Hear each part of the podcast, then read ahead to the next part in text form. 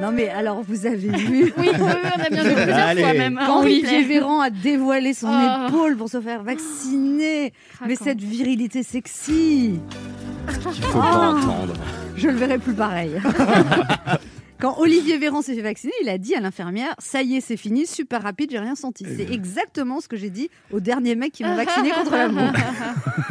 Il faut apprendre à déchiffrer, je trouve, ce que nous disent les politiques. Par exemple, quand Jean Castex nous dit Je salue l'engagement remarquable des soignants qui restent totalement mobilisés malgré la fatigue accumulée. Ça veut dire des remerciements et des compliments, oui.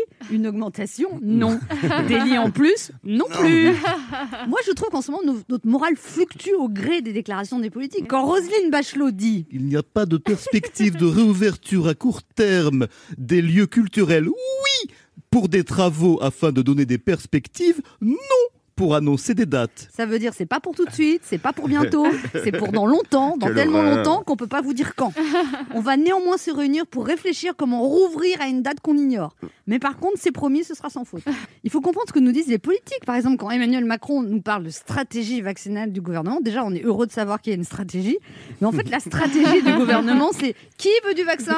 N'ayez pas peur, dépêchez-vous, il n'y en aura pas pour tout le monde. Ils l'ont dit d'ailleurs, hein, tous les Français qui le souhaitent seront vaccinés avant la fin de l'été. Et puis la fin de l'été, bah, c'est pas fin août, c'est déjà c'est fin septembre. Et puis surtout, ils nous ont pas dit en quelle année. hein.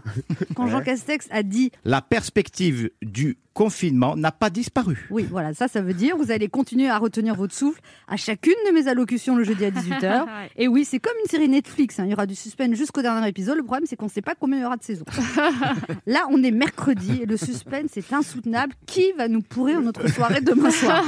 Olivier Véran, Jean Castex. Moi, moi, je vous dis franchement, maintenant que j'ai découvert le potentiel érotique d'Olivier Véran, je trouve qu'il devrait changer le style de ses allocutions.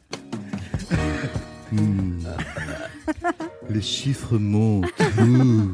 Les variants augmentent. Ça devient chaud aux urgences. Viens te confiner avec moi. Hmm.